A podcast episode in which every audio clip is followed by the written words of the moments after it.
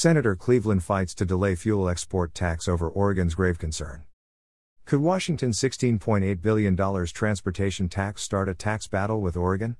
Will Oregon back away from the Interstate Bridge Replacement IBR project if Washington lawmakers elect to tax their gas and fuel? The IBR project team has requested $1 billion each from Oregon and Washington, which is in addition to proposed tolls that would help pay for the project. Three weeks ago, members of the Washington state legislature began considering the largest transportation package in the state's history. The $16.8 billion proposal, dubbed Move Ahead Washington, is the fourth transportation package in the past two decades being proposed by the legislature. One part of the revenue is a 6 cent tax on refined fuel exported out of the state. Washington refines most of the fuel burned in the Pacific Northwest. The idea behind taxing exported fuel was to avoid increasing the gas tax on Washingtonians. The export tax is calculated to raise $2 billion over 16 years. The state levies a 49 cents a gallon gas tax on Washington residents. Fuel exported outside of the state is exempt by law from that levy. The proposed transportation package from Democrats would repeal that exemption, passing new taxes on neighboring states that depend on fuel refined along the Puget Sound. Senator Annette Cleveland, Democrat, 49th District, while a proponent of the Move Ahead Washington package, worked to give Oregon a brief break on the proposed gas export tax earlier this week. She said it is a grave concern to Oregon, who is our partner on the Interstate Bridge project. Her amendment to SB 5974 delayed implementing the tax for five months, to June 30, 2023.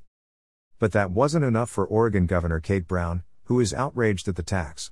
On Thursday, she indicated she had spoken to Governor Jay Inslee.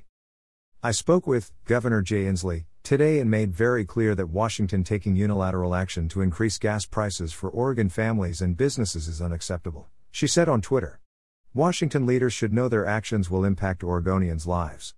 Continued collaboration between our states will always lead to better outcomes for both Washington and Oregon. According to the U.S. Energy Information Administration, over 90% of Oregon's fuel comes from Washington the state would likely be hit the hardest by a potential fuel export tax. It is unusual for elected representatives to consider such a large measure during a short, 60 day session, much less in an election year. What is also unusual is the proposal does not raise the state's 49.4 cent gas tax, the third highest in the nation. Instead, Democrat legislators decided to tax gas and fuels that are exported to Oregon, Idaho, Alaska, and other Northwest communities. Taxing the neighbors sounds like easy money until you start having to make deals with them over something important, something like, for example, replacing the rickety, 100 year old bridge that links Vancouver and Portland, says Paul Queary at the Washington Wire. Cutting a two state deal to replace the bridge has been an intractable political mess for decades.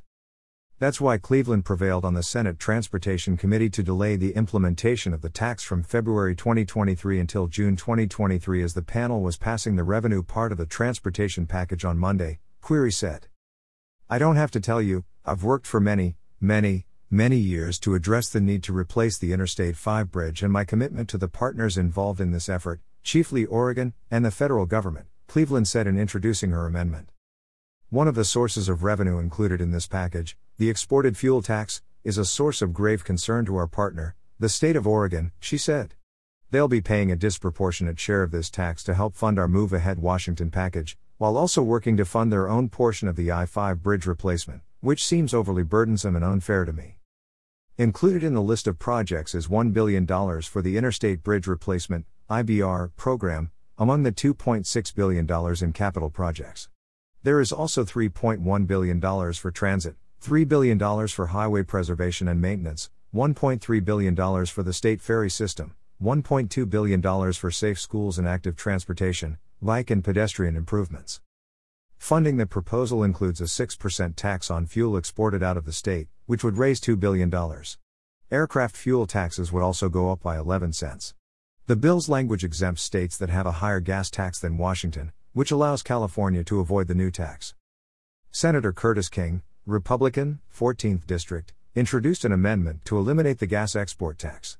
We've heard from Oregon, we have heard from Idaho, and I think we've heard from Alaska, which is where we sell most of this gas, he said. They are not jumping with glee, I can tell you that. Oregon has talked about things like retaliation. I suppose, if enacted, Oregon will look at ways to retaliate, Oregon State Senator Lee Beyer, who chairs the state's Transportation Committee, told Oregon Public Broadcasting. I have questions about the constitutionality of the proposal, he said. I suppose if enacted, Oregon will look at ways to retaliate. He's also a member of the Bi State Bridge Committee of 16 legislators who oversee and provide direction to the IBR team. I think there's a variety of problems with this 6 cent expert fuel tax addition, King said. I think we ought to remove it. A party line vote, including Cleveland, rejected his amendment. Senator Rebecca Saldana, Democrat, 37th District, noted that nearly half the oil refined in the state goes out without any benefit to our local transportation system. She joined Cleveland in voting against the King Amendment. Yet 20 minutes later, Cleveland introduced her own amendment about Oregon's grave concern. She asked to delay implementation, but not eliminate the tax. To all my colleagues on both sides of the aisle. In approaching this monumental task has been a collaborative process, and an effort where all voices are heard, and all perspectives are respected in order to reach a consensus project, she said. Jake Fey, Democrat, 27th District, also sits on the Bi State Bridge Committee, in addition to acting as chair of the House Transportation Committee. In terms of fairness, I think it is only appropriate since we produce the fuels for their use that they support our climate activities and our overall activities in the package, he said. We bear the brunt for the environmental impacts that are created by having the refineries here in the state. Asked whether the tax proposal could sour the ongoing discussion about replacing the interstate bridge, Beyer said, I don't want to jump to any conclusions on that. Washington Senate Transportation Committee Chair Marko Liias, Democrat, 21st District, said there is precedent for a state to charge an exported fuel tax that targets a neighboring state's drivers. Florida, Texas, and Tennessee have taxes that they apply to exported fuel from their in state refineries, Liias said during a February 8 virtual press conference. Washington will not be the first to consider this as a revenue tool. Representative Vic Kraft, Republican, 17th District, saw it differently. We should be focused on real solutions to significantly reduce traffic congestion in our southwest Washington region, which means moving ahead with a third bridge now, she said. No tolls, no taxes, no fees should be implemented. This all comes down to the need for government to listen to the commuters and truck drivers who drive these routes regularly, who would benefit from a third bridge, and prioritize existing funds to pay for this much needed infrastructure, Kraft concluded. One legislator argued turnabout is fair play when it comes to the export fuel tax. Representative Sharon Wylie, Democrat, 49th District, represents tens of thousands of commuters who live in Washington, but have Oregon taxes withheld from their paychecks because they work at jobs in the Portland area. My people pay 10% Oregon income tax if they don't have a job on my side of the river, Wylie said. The $1.2 trillion Infrastructure Investment and Jobs Act, IIJA, passed last month included at least $14 billion in federal funding for Oregon and Washington. According to Oregon Senator Ron Wyden, Oregon alone will receive $5.36 billion. Washington is expected to get $8.6 billion. Wyden touts the possibility of more being available via competitive grants. This money is added to the $6.6 billion biennium Washington will spend on transportation and Oregon will spend $3.3 billion in highway fund revenue for 2022 23. Under the EIA package, over the next five years, Washington will receive around $4.7 billion for highways and $605 million for bridges and another $1.8 billion in public transportation spending, according to Washington Senator Patty Murray.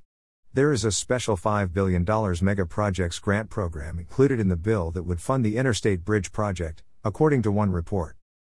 Four bills combine to make up the Moving Forward Washington Transportation Package. Senate and House Transportation Committee Chairs Liias and Fey unveiled Senate Bills 5974 and 5975 and House Bills 2118 and 2119. The proposal includes $5.4 billion in new taxes, not only on Oregon and Idaho and Alaska, but on Washington residents as well. The bill's proponents also want to grant cities and counties the authority to tax natural gas, steam power, and telecom businesses up to 2% if they choose, specifically for transportation projects. If you find something that we're kind of weak on in this package, it would be supporting local government, Fey said.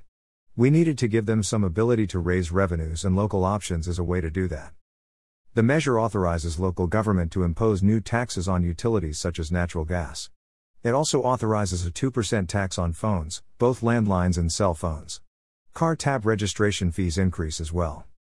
The price of getting an enhanced driver's license would increase. It also authorizes local governments to use sales taxes for the benefit of transportation projects. The proposal also allows adjustments of I 405 tolls to increase speeds in HOV lanes in Seattle. One item significantly expands red light cameras, in what are called school zones and hospital zones. The bill enacts a one mile buffer allowing red light cameras to ticket people one mile away from hospitals, from schools, from parks, according to Mark Schoesler, Republican, 9th District. If you get off the freeway in Olympia, Sleater Kinney Road, you're already in that school zone, he said. You get a mile past that school, and you're almost into South Bay School. That's repeated all over Puget Sound and the rest of our state. Whoever heard of parks and hospitals having a 1 mile radius of 20 miles per hour with photo cameras? Schoesler told KVI radio host John Carlson. This is one of the back of the budget items that should scare the taxpayers as much or more than the overall package.